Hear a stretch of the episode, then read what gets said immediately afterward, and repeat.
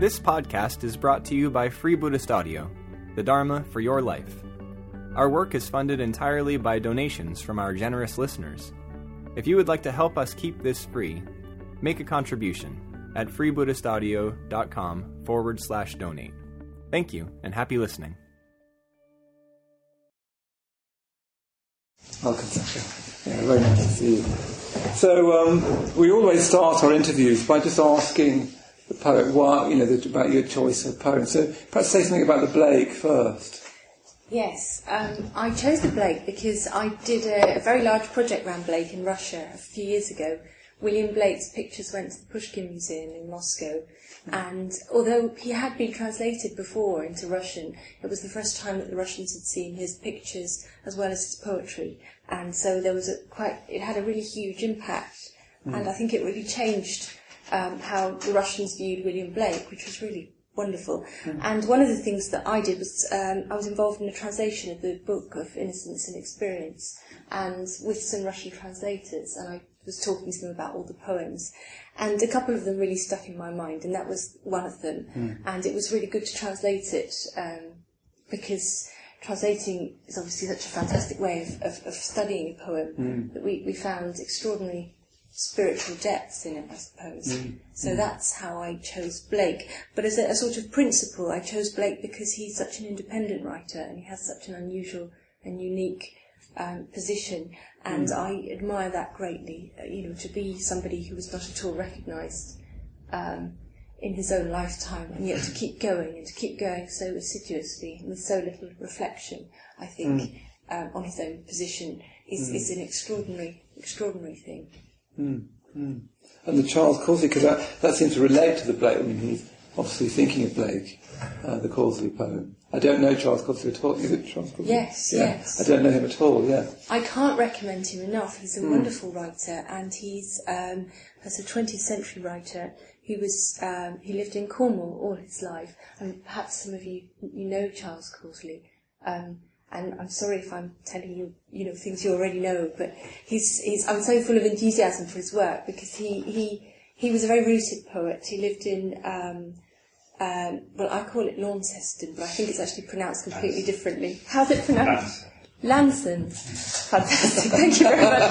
I spent my life reading it and I've never got there yet. But, and he and he went to um, sea uh, in the navy in the Second World War, so a lot of his poems are around. Um, mm. You know, marine ballads like this one, mm. and he's got the most extraordinary poems about being at war and being on, on, on a ship and and visiting all the different parts of the world and. Mm so he's, he's an amazing poet, but he shares with Blake a completely, um, a complete independence of spirit, really. And mm. again, somebody who just kept writing. I think he worked as a school teacher and he wrote, and he, you know, he didn't ever really, he never um, kind of, he never doubted. He just kept going, and I mm. think that's a really extraordinary quality. So in a way, that's why I chose both the Blake and the Causley because they both represent people who have such sort of strength of heart, really, mm. that they don't think, um, you know, they don't doubt, and mm. something I admire very much. Mm.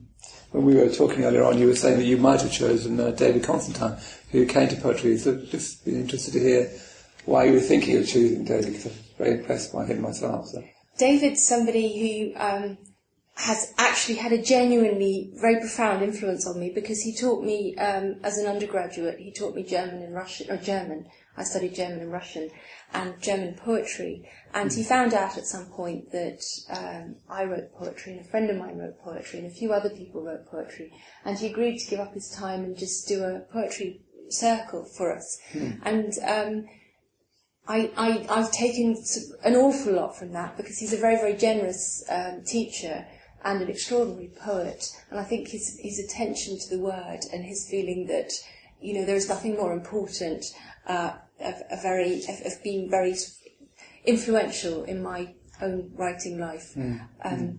Although I think, and partly I didn't choose him tonight because I know he's been to read here and not that long ago, and mm. I thought perhaps I would look at something slightly different. Mm. And partly also because um, I'm I read his poetry now with extraordinary awe, because I think he's a magnificent poet, but I see that in some way philosophically I'm not quite doing the same thing as him, and so I suppose it was a kind of marker for me that I have to I've done something slightly different. So I see, yeah. yeah. Yes, yes, indeed. So uh, I want to start by sort of asking you more about your life first and then talk about the books a bit more. Um, I wonder whether you could just say, I was sort of ask, I'm always interested in this, in when, when did poetry and how did poetry enter your life?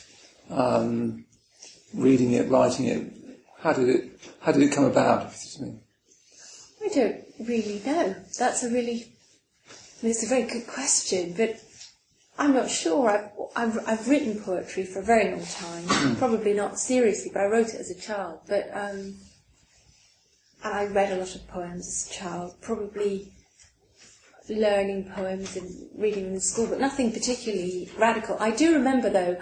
The only thing I've ever stolen, I have to admit to this now, is a poetry book which I stole from school because I loved it so much. And at the end of the term, we had to hand them back in and it was a it was a very old fashioned one called a choice of poets with a selection of you know various poets including Edward Thomas and D.H. Lawrence and mm. you know a whole range of different poets and I loved it so much that I said I'd lost it and I kept hold of it and I've still got it on my shelf. So. Were your family interested in poetry or? No, not particularly. No. Mm. In fact, I remember once I remember my father once asking me to define poetry and I started saying, well, and I looked at him, he'd fallen asleep.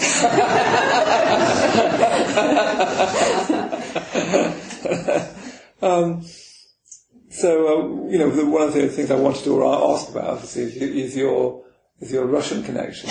Um, the estate, uh, your, your, your volume, The Estate, starts with this wonderful sequence of poems about Pushkin and set in the, you, I know you stayed in his, his estate, and you've lived in Russia for five years. So I'd be interested to hear how you know, not only how poetry entered your life, but how Russia entered entered your life, sort of thing, and presumably the Russian language and so on. Yes, again, it's it's slightly hazy for me. I started teaching myself Russian when I was uh, um, at school, and then I met it uh, through a teacher at school. I met a woman in Br- Brighton who was extraordinary. She'd left Russia um, in uh, in the revolution, and she'd come to um, Britain via some incredibly circuitous route around Europe, and um, she was just extraordinary, and she lived in a flat very close to my school in Brighton. And mm. on the outside, it was an ordinary block of flats, and then inside, it was felt like Alice in Wonderland. It was Russia, and a samovar, and you know, Russian pictures, and a Russian divan, and and we read Chekhov together on Friday afternoons. As you do. and she used to make me a lemon tea. She was very elderly by then, and um, so I did that. Then I went to Russia, and mm. then I studied Russian, and then went back to Russia and spent quite a lot of time sort of toing and throwing, and mm. and, and it, yes, it's always been part mm. of my life, and I can't honestly mm. tell you quite why. And you just started teaching yourself Russian. Yes. What? Why? You know why Russian? I don't know. Quite, well, how old were you when you started teaching I was, about, I was about 10 or 11. Anybody else teaching themselves? 10? 10 or 11. Very, very much. quite unusual, isn't it? I felt I really did feel very drawn to Russia, and mm. um, I went on a school trip, and I remember um, then we had an Intourist guide, you know, one of these incredibly um, um, they were very sort of then when I went in the 80s, they were very um, um, they'd been chosen put for their political allegiances and so on to go around with Western school groups. And this mm. man was kind of completely sort of inscrutable. And I remember that I used to drive him wild because I used to go up and I go up to him and pester him with questions in Russian that I'd learned. I had no idea what I was saying, of course. get, get rid of him. and uh, what else was I thinking? I lost my track of thought. Um, so did you, you, and you start you started learning Russian then? I, I slightly wonder whether it was to do with your name, because when I first heard your name, I assumed that Sasha sounds like a, a Russian name. Just coincidence, yes, probably right. coincidence. It's not that your parents are particularly interested in all things Russian. No, no, no, no I don't think so. And what about theatre? Because, you know, obviously you've translated Newburn's Praise, you talk about Chekhov. Um, can you say something about theatre and, and Russian theatre particularly and your whole involvement in that? Well, I, I started, uh, I was working for the British Council and mm. I was the arts officer in Moscow, so I was doing a lot of theatre work and, you know, theatres were coming out from Russia and I was with them and I was going back um, to see British theatre companies and talk to talk to them about coming to Russia. So there was a lot of theatre in my life generally, and I've always hmm. been quite an avid theatre goer, so that really really suited me. And then we started a project called the New Writing Project with a lot of young Russian playwrights, and there simply weren't any translations of their work. So I said, well, I'd better do a few, so there's something to work with. And hmm. so that's how it started, really. I translated a few few plays, and then found I had a real appetite for it, and I really enjoyed it. And hmm. And it was also a sort of urgency, really, because there was nobody doing that sort of work then. There was nobody um, who was that interested in new, new Russian writing in Russia, and certainly not outside Russia. So um, it was. It, it was there was a complete it was just a vacuum so there was everything to translate and that's how I, I started working on the project and then when I came back to Britain I carried on working for the Royal Court because really really practically speaking it was the same situation here there was no one around who would translate Russian drama and I just happened to be there and happy to do it And what was it like working with the Royal Court? Did you did you enjoy it? Did you? Yes, I like um, the Royal Court a lot, and I like I like doing the Russian the Russian drama. It was always quite odd because most of the Russian drama was very um, was a real reaction to classic classical Soviet drama, so it was all completely obscene and um, and sort of highly pornographic, and you know, and it had all sorts of awful things happening in it, and mostly it was just. Um, you know, kind of obscenities. And so I'd sit in my house with this, you know, play in front of me, trying to translate and working out how to say certain things in English. And I'd ring around all my friends and I'd say, I've got this phrase here, and I just wondered how you'd say it in English. so, it was, it was odd. It was odd. It was, a, it was like translation from one language sort of through English into another language. Um, in the, yeah, moving on to your work. Um, you know, ob- obviously, um, Russia, Russian poetry has affected you uh, very much. Your work uh, in um, in um, the Guardian review, uh, Paul Batchelor says it's a bit like Edward Thomas in a conversation with Marina.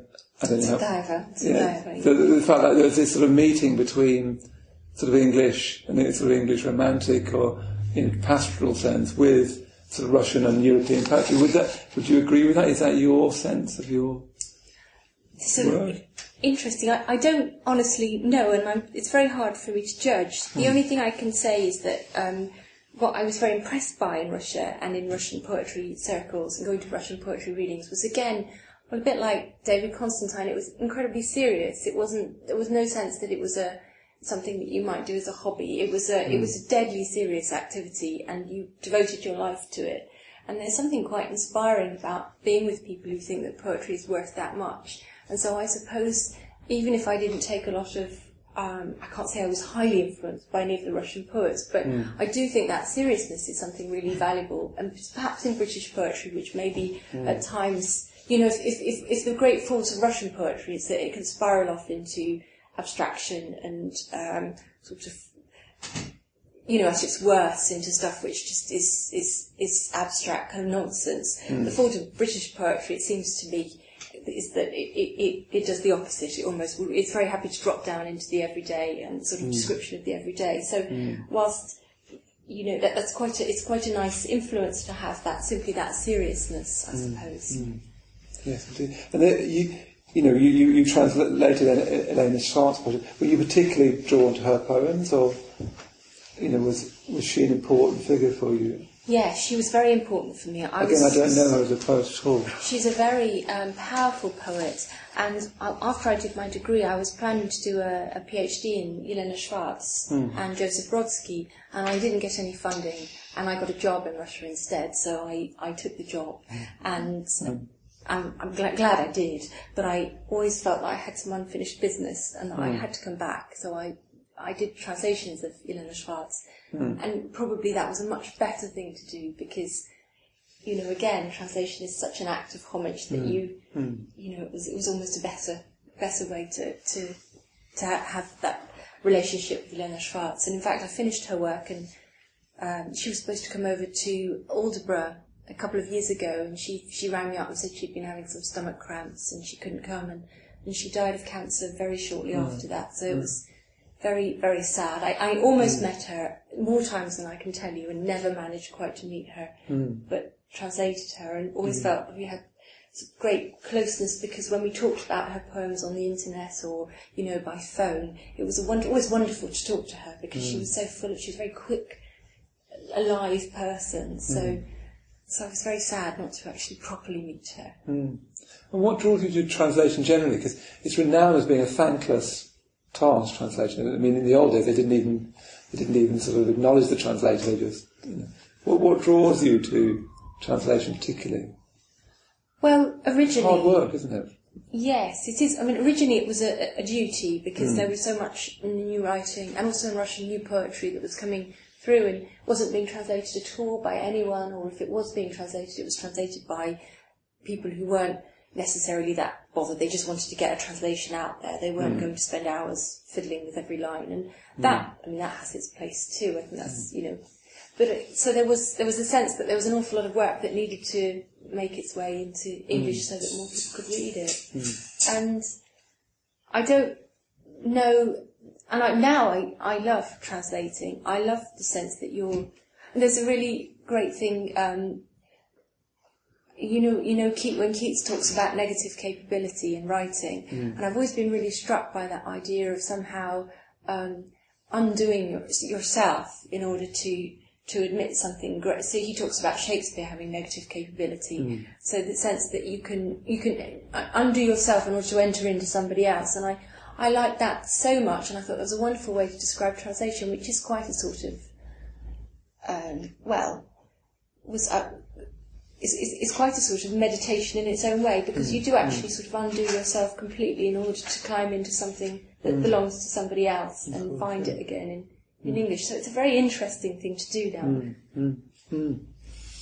Um, yeah, so let's, moving on a bit more to the work. Um, I wanted to ask you a few questions, but quite a few, I've got lots of questions. Um, one of the things that struck me, for instance, is, um, is the use of form in the books. So, you know, reading both Red House and The Estate, there seems to be, there's firstly a real interest in form, it seems to me. There's a lot of sonnets. You seem to be particularly drawn to sonnet form, I thought. Um, you use quite a lot of rhyme, even full rhyme, which is quite unfashionable now. Uh, but there's also quite a lot of experimentation, I felt. Um, there's, uh, you're sometimes quite uh, particular use or not use of punctuation, for instance, or, or uh, poems without titles. And so there's, it feels to me there's a, this tension in the work between an honouring of the, the great tradition of form and a desire to experiment. I don't know whether that's how you, feel about it, but I wonder whether you say something about you and form and experimentation. At least to me. Um, I'm quite, I'm, I'm quite, yes, it's hard because again, that is something that comes from Russian, of course. Until up to, I mean, until now, and even now, most poetry in Russian is written in in formal meter and mm. rhymes. Mm. I think there's some crazy statistic like three percent of Russian poetry is written in free verse. Mm, so it's completely the opposite of the, the you know, the, the, the, way the current here, I suppose. And so, and I, I've talked a lot to Russian friends, and I don't think this is why I do it, but it's certainly something that's interesting for me to talk about. And they, um, one of my friends, particularly Grisha Kruzhkov, who's a very um, brilliant translator of, of poetry, particularly Irish poetry and Yeats and Heaney, and, hmm. and he was talking about how rhyme is magic because when you start a rhyme, you make a, it's like a magic spell, and you have to find a, a rhyme, and that what hmm. you find to rhyme with that word will take you off in a direction that you'd never sensed was in the poem. And I, hmm. I've, I've always really liked that idea that the poem would, would take itself off on a walk, I suppose, and through the rhyme. And um, I've, I've, and I've also, I also feel sometimes that in Russia people learn poetry and they learn translations of poems and they know, for example, you know, ma- many Russian people can quote Burns and um, anything Keats and Wordsworth in, in Russian translation, and it's very, it's very uh, widely done. People know poetry; they know it off by heart, and I don't think we do in the same way. And I suppose partly it's because it, it hasn't got that completely. Um, that's sort of completely underpin, un, under musical underpinning, I suppose. Um, and the experimentation is um, is mostly in, in punctuation, and I, d- I d- it's interesting. I don't know. Um, I'm glad you said that because it's it. it's a sort of interesting thing for me to reflect on. The punctuation is very, very definite. Because Mm. whenever I spoke to my editor about it, and she said, "Well, there's no full stop there. Yes. Is that how you want it?" And I go back to it and I look at it and I put a full stop in, look at it for a while, and then I put it out again. Common. It has to be as Yeah. it is, and it's peculiar actually because I think some, sometimes it does look as if I've just left left it off, but it's it's No, it feels very very conscious when I I read it. What what, it, what it did to me in reading it was it meant I needed to be on my toes more when I read it. You know, how to read it. Uh, it creates a slightly different relationship to the poem, I thought, anyway. I don't know whether that's what you, you had in mind. But, Well, it might be partly because that's when I'm writing it. That's also how I, I feel. It's not letting me. It's, the poem isn't letting me um, come to a definite conclusion. Sometimes, yes. for instance, Red House, it doesn't have a full stop at the end, does it? The whole, the, the book. The, I was very struck by the last sentence. And it shouldn't have a full stop. Well, I'll come back to the last sentence. But it sort of shouldn't have a full stop, shouldn't it? I, I, that struck me, and then it sort of chimed back through all the punctuation in, in a certain sort of way. Um, but going, keeping to Russia for a minute, um, you know, with, I am very fascinated because I, I don't know anything about Russia and I've never been there. Um, I was very struck by um, your sequence, the estate in, in, in the estate, which starts the estate, your 2007 collection. It's written, it's, a, it's, it's about a, a popular legend about Pushkin. I wonder whether you say a little bit about it. It's such an interesting Yeah. legend, and I was very struck by the sequence, whether you might just say something about that. Yeah, well, I was going to Russia quite a bit um, to do seminars on translation, um, and we were translating British poetry and British plays in a place called Mikhailovskoye, which is Pushkin's estate, where his family and his ancestors came, you know, lived, and and it's the, the estate they owned.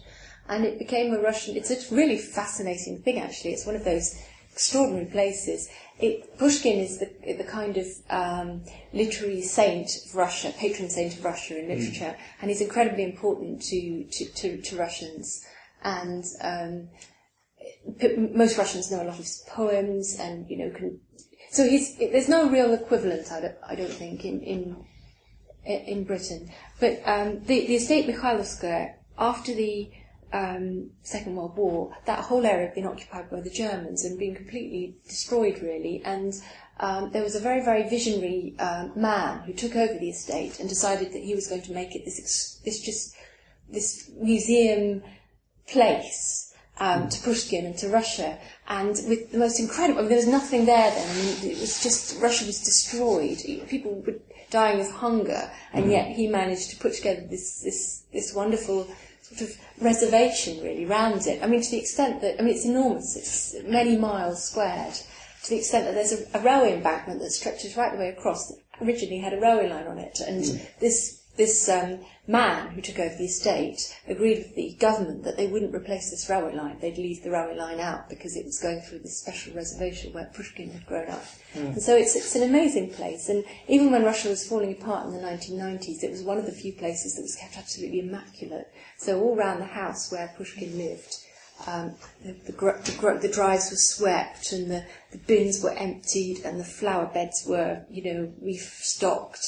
And and the 90s were a very difficult time in Russia, and mm. and a lot of, of, of Russia looked very drab and and was really suffering. But Mikhailovskoye was a sort of place apart, some sort of mythical mm. place, and it's it's enormous. And if you go there, there's Pushkin's house and his various relatives' houses and a mill that he's supposed to have based one of his poems on, and mm. um, amazing place. And it's also a very a very sacred place because it's so untouched and so quiet. And um, I really see an opening for the London Buddhist Centre, a Russian retreat. it's fantastic. If you go in the summer, you can hear cuckoos at midnight. And, so, and um, bears and wolves and Let's keep on thinking the bears, actually. and and hares and hares. And there's a story that Pushkin, who was exiled there in the um, 1820s, uh, do I mean that? I can never remember the dates. So 1820s, I think. Anyway, whenever the Decembrist uprising was in Russia, when the, a few um, people um, stormed the Winter Palace in in, in, in St. Petersburg and um, demanding uh, a constitution.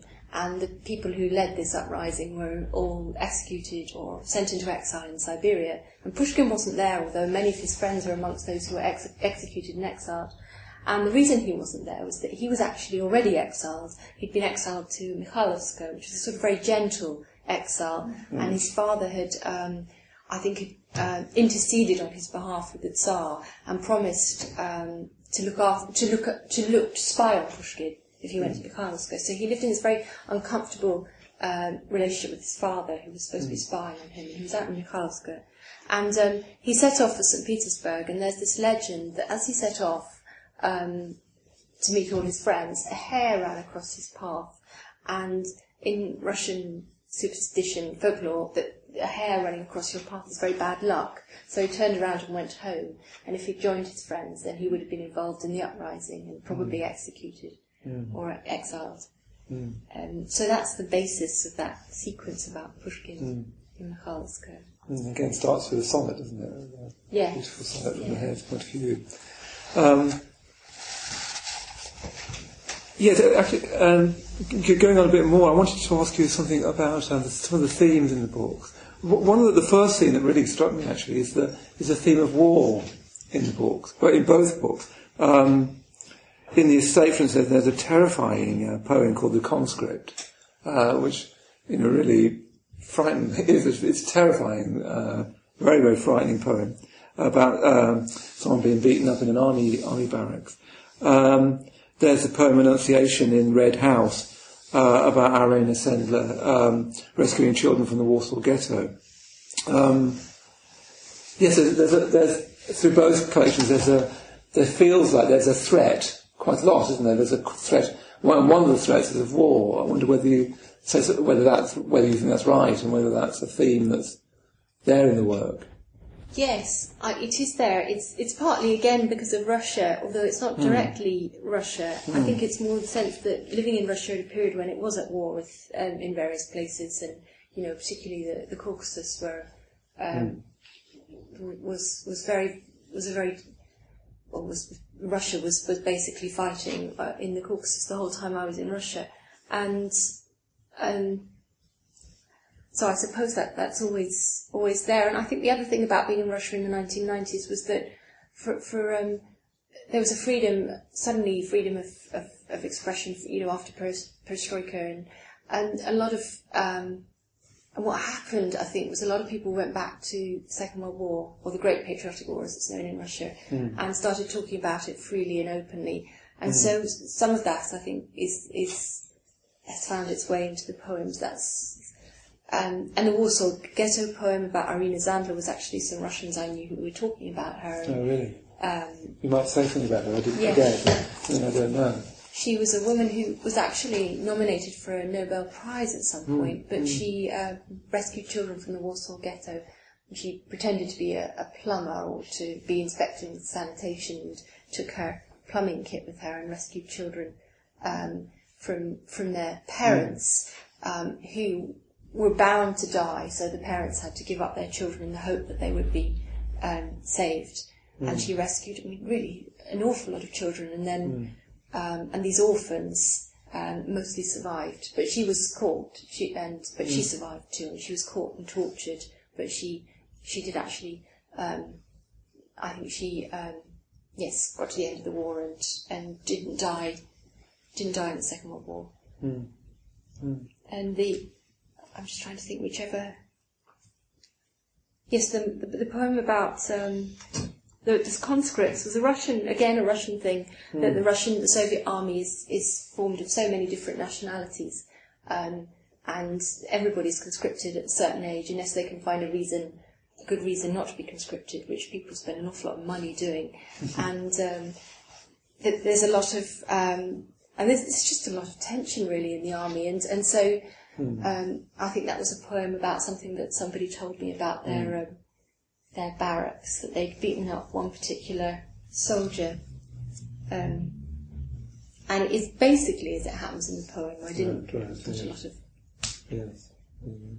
Well, it, is, it is very terrifying, isn't it? I was very struck by it. I mean, generally, I felt that in the.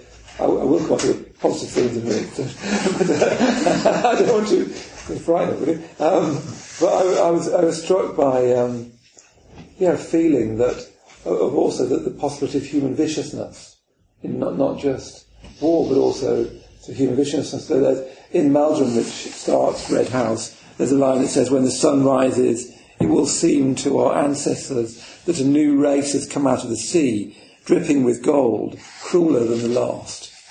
Um, and the, the, again, that feels like a theme that runs through the book, is the possibility of cruelty, the threat of it, placed against very often, um, in the poem uh, on beauty, placed against the beauty of children, for instance. Um, it, it, uh, there's another in, in Red House sequence. There's a uh, the fear of rape, there's all kinds of sort of there's a lot of threat in uh, work in the poem. I don't know whether that's something you want to talk about more, but I was very struck by it. It's interesting. I did, I did a reading in Gosport a couple of years ago. And when I got to the end, a woman at the front said, "See, the thing is, there's not much comedy in your poems." so I'm just warning you. um, yeah, I, it's it's interesting. I think that that's actually the point where I um, diverge from from David, and mm. and I, I mean in a completely um, sort of literary or poetic way because mm. I absolutely share his ideas about poetry itself. But I think that for David, when I read his poems, I get the sense that um, if we just do the right thing and we sort ourselves out, then everything might be all right. Mm, and it's, it's, a very reass- there's very something very reassuring about his po- poetry. If we just, you know, find that bit of laugh and find that bit of, of um, that, that that thing that's right, mm. then we will be we, we will come through. Mm. And I, th- I think that, um, I don't know if it's because I'm part of a different generation, and I think that might be something mm, to do yeah, with it. Probably, yeah. But I probably, I don't necessarily um, feel that way. I don't think I'm hopeless in the least, but no, I don't no, think no. that, um, you know, if we just find those, if we just get everything into its right place, things will be all right. And I mm. don't. Mm. I think it might be a generational thing. Actually, it's probably more I don't know. I mm. don't know. Mm. Mm. I mean, obviously, there's very positive because um, it is set against very positive things. So there's there's a real celebration of nature in the, in particularly in the Red House. That I'm thinking the wonderful poem Dawn Chorus and Laughter. There's a real kind of celebration of of nature. There's even at times a fear about that because in in the poem Ten Moons you talk about so that you know there's this imagination that these moons means that the wrecking can continue 24 hours a day. Which is, again, a terrifying image because you expect a poem, poem about moons to be very positive and suddenly what looks to be a romantic image turns into a slightly terrifying one. Anyway, I wasn't going to talk about that. there, there is a lot of uh, rejoicing in, in nature, isn't there? There's a lot of feelings for nature. Let's stick with that side of it for a moment, shall we? Would you agree? Isn't nature something that's important? You know, is, there's a, a, feeling for the natural world in the poems very much. Yeah, I think it is quite important to me, and it is a good counterbalance to everything mm. else because I think there's something you, quite inherently safe in the cycles of nature, which, mm. uh, you know, and and it's it's a it's a kind of a literary commonplace really, and I don't mean that in a in a in a bad way because I hope it will always be a literary commonplace that you know how often do you read about terrible things that have happened and then as they come to their close, you know the birds start singing, for example, or mm. you know. Mm. You suddenly notice that actually it's not long till the trees come into bud, and mm. somehow there's something very safe about um, about the natural cycle. Although you turn it on its head, because there's one poem that I can't remember which it starts with, where where uh, spring trusses winter. Oh, yes. you know, but uh, yeah, okay, let's move on. Um, the other, the other, one of the other, uh, just one, two more questions. But the other, one of the other themes that struck me is that the theme of motherhood and and uh, children generally. Um, there's a wonderful poem in the estate called Motherhood, which uh, I found very, very moving and uh, there's Wolstonbury uh, in the in Red House and something like Fisher's Dream. Um, there's a, lot of feeling about children. You, have got children of your own. Can you tell us something about children in poetry for you? Yeah. Um, and motherhood.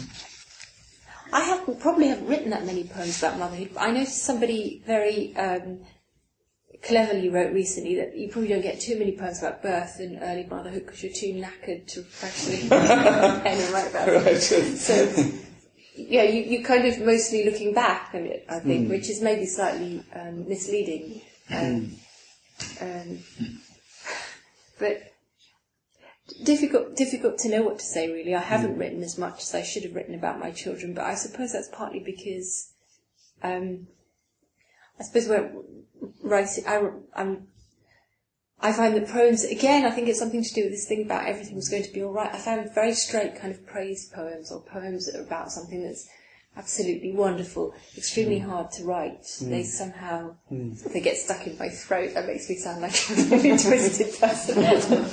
somehow you feel as if you know.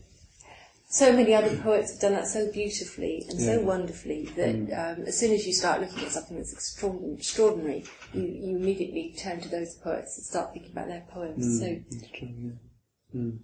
Mm. And what about? Um, I, I wanted to ask you just a little bit about the about the sequence Red House. It's again a series of seven sonnets. Um, again, it feels a very ambitious sequence to me. It's both mysterious, it's unsettling. It brings in history. It brings in the, the threat of violence. Uh, I'm struck by the echoes of St James, uh, King, the King James Bible in it. Can you say something about the creation? Because you know the first line and the last line is the red house lies without the parish of the soul. Very unusual first line for a, a contemporary poet to be writing, and the whole sequence is a very haunting, unusual sequence. I wonder if you could just say something about that sequence. Well, it was it was written. Um, it it wasn't written. Um, how can I put this? Some of the poems I've written have, have been started, I suppose, by looking at pieces of art. That was one one of those. Um, so I, I saw a wonderful picture by Peter Doig called The Red House, and I started just thinking about that. And so the poem is not at all about that piece of work because it's very indistinct in my mind, but it's certainly looking at that picture started off a whole circle of, of, of thoughts. And I'll, I'll read some of those poems. It's a, a sort of, um, I think it's called a crown of sonnets, so it's a series of sonnets yes, of with the, crown, yeah. the first and the last line are the same. But um, beyond that, I can't honestly tell you what it's exactly about because um, part of me thinks that it's about writing generally, and and some of it is taken, and a lot of it is is um, um, a lot of it is taken from things that I've I've seen or heard from people, various memories that people have given me. In a way, it's interesting that because I was very struck. I, I thought her poem, I don't know how you pronounce Angora, so, which is a I thought a major poem in the in the collection. Uh, It, it's, I was very struck by your sympathy for the people that you're writing with, a real sense of you inhabiting their world and seeing it from their point of view. So it's interesting that quite a lot of things that you write seem to be also to do with what you've heard from others and what your, your relationship with others. Yeah, that's probably uh, that's yes, I think that's really true, I, and I think that might be something to do with the translation and the. Sort of, it's quite. It's always quite a good way to get into a poem, and I don't know, possibly any any form of art is by entering in through another's voice. Hmm. Because it gives you a freedom that you don't have when you start writing from your own voice, and it gives you a freedom to express the things that you you, you want to, to say, but somehow if if you do it from an oblique angle, then it, it frees hmm. up an awful lot of hmm. other stuff. And, and finally, uh, we we better finish, but finally, just ask, I would like to ask you about the, the religious feeling uh, about the poems, the, the sense of sort of spiritual questing in the poems. There's a, there's a point in, in the Red House, in the sequence we're just talking about, where you say there is no addressing the Lord, for we are plain beyond that. But isn't that white round a hole in the sky where he once sat? So I, I was very struck by that. And again, these throughout the poem, like the the, the, the, the the whole collection finishes with "Your love is a walled garden, and yet there will be no name that can contain it," without a full stop. Um, so I'm, I'm wondering about the spiritual aspect. There seems to be, to me, a spiritual yearning in the poems, and and a, and a sense of the absence of God um, from from reading them. Yeah, I think that's probably. I mean, that's very true, and probably something to do with. I mean, I, I was brought up a Catholic, although not a particularly. Um, um, well, we, we went to church, but I wouldn't have said we were wildly devout. But certainly, there's that kind of ca- Irish Catholicism around that it's very, um, um, very cultural, really, and all about all sorts of other things apart from going to church. And going to church is one of them. But um, and, s and I, I, I don't, I don't, I don't believe, and so, um, so a lot of my childhood seems to be a series of little rituals which um, it- and, and it's quite a hard it's a, it's quite a hard thing to explain for me I don't know if it's something that's particular to um, uh, deeply cultural religions or if it's something that I I don't know. I mean, it's. quite- I'd be really interested to hear about your experiences actually, because it's not something that I've ever managed to, to work out.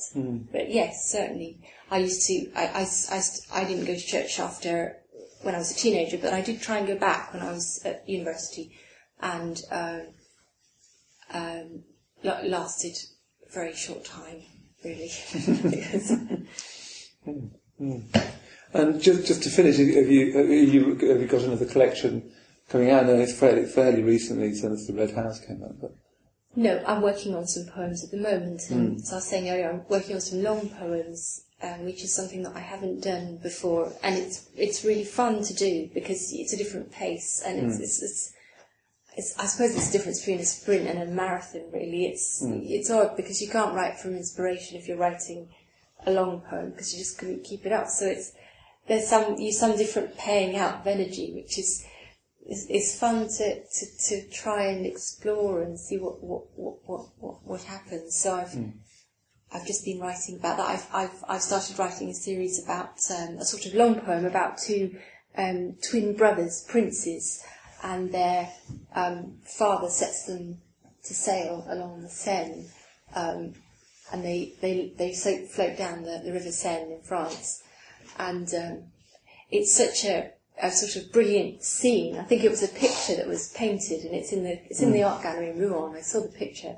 so I thought I'd write something about that. And it's been great to do. Actually, it's been a sort of wonderful, um, wonderful thing to do. But um, that's that's about it, really. I'm afraid.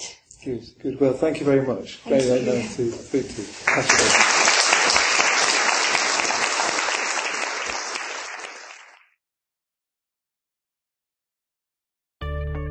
We hope you enjoyed this week's podcast. Please help us keep this free.